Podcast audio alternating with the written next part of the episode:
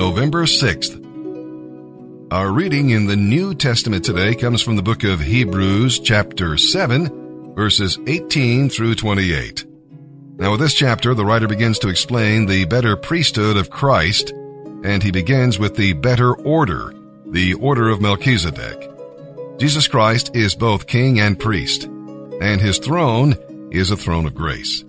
As king, he can control circumstances around you. As priest, he can change attitudes within you. You'll experience righteousness and peace as you yield to him. Now, because he's a priest forever, he saves forever. To the uttermost means completely, perfectly. You are secure as long as he lives. And guess what? He lives forever. He lives eternally. And you can live by the power of his endless life because you are in Christ. A perfect salvation should lead to a life of growing maturity.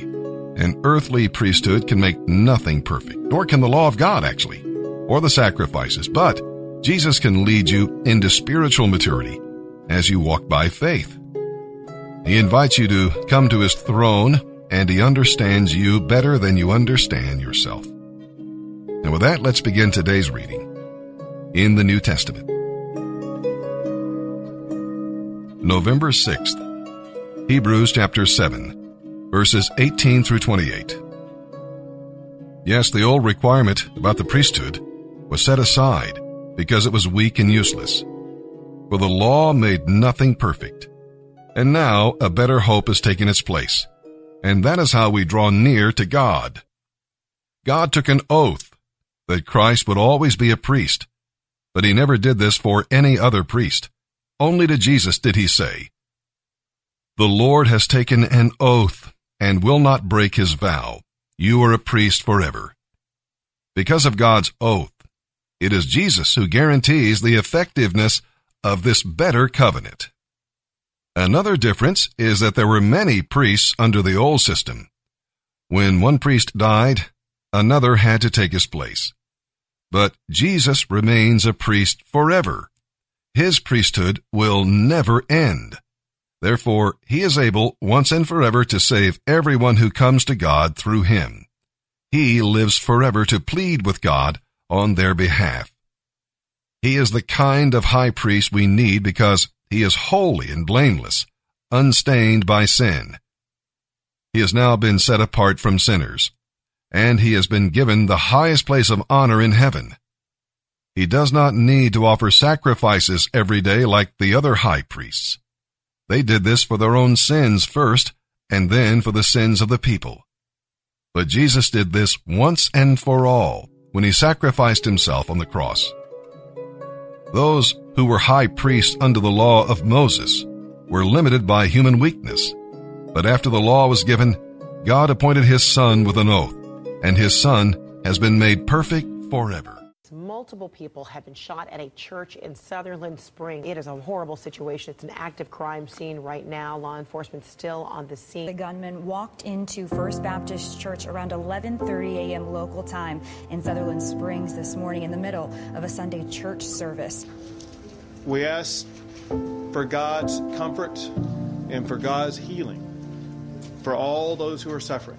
The church is supposed to be a place of refuge, a place where you can run to for safety when the trials of this world press you and test you, a place where you can find a friend in Jesus when everyone else has left you. And they say the heartland is full of churches where people smile and hug you with the type of love that can't be purchased. But today, the heart of this land was damaged and the safe haven of what we call church somehow managed to vanish. Sutherland Springs, Texas, a small town with a small church.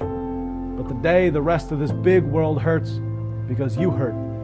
The devil thought that he was going to destroy you, but the gates of hell couldn't stop you because our God is for you. And some ask, where was God in this terrible story? He was in heaven welcoming home his children to glory. He was there in the hearts of those who lost their lives. He surely wiped away every tear from their eyes because believers in Jesus never die.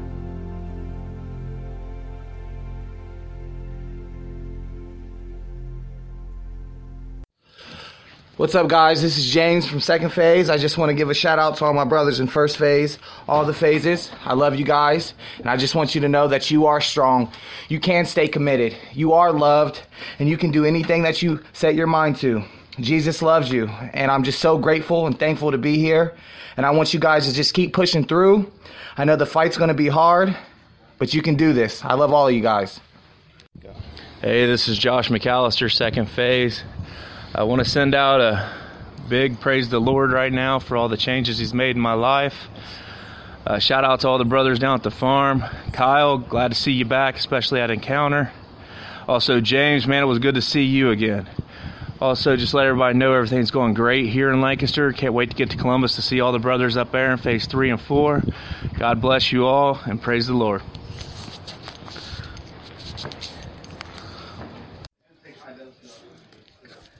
Hi, this is Matthew DeMoylan down in phase two. I just want to say hi to all my brothers in phase one, phase two, phase three, phase four.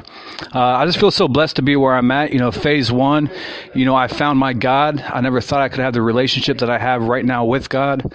Uh, phase two, so far for me, this is in my fourth week, and uh, I just want to grow deeper in that relationship. I'm uh, reading a book about self discovery through God, and it says basically when you find God, you find yourself, and when you truly find yourself, you find God.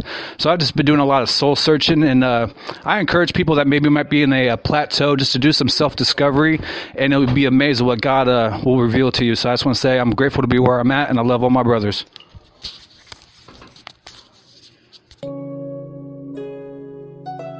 Psalm 106, verses 1 through 12. Praise the Lord. Give thanks to the Lord, for he is good. His faithful love endures forever. Who can list the glorious miracles of the Lord? Who can ever praise him half enough? Happy are those who deal justly with others and always do what is right. Remember me too, Lord, when you show favor to your people. Come to me with your salvation. Let me share in the prosperity of your chosen ones. Let me rejoice in the joy of your people. Let me praise you with those who are your heritage. Both we and our ancestors have sinned. We have done wrong. We have acted wickedly.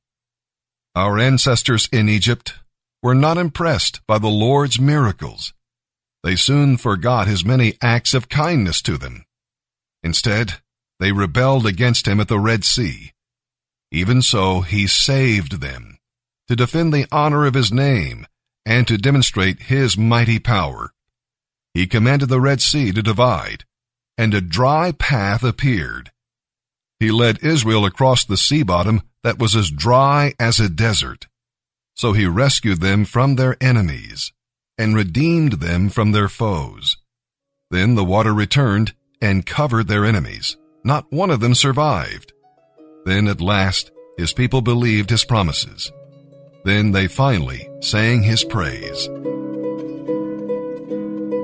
Proverbs chapter 27, verses 4 through 6. Anger is cruel, and wrath is like a flood. But who can survive the destructiveness of jealousy? An open rebuke is better than hidden love. Wounds from a friend are better than many kisses from an enemy.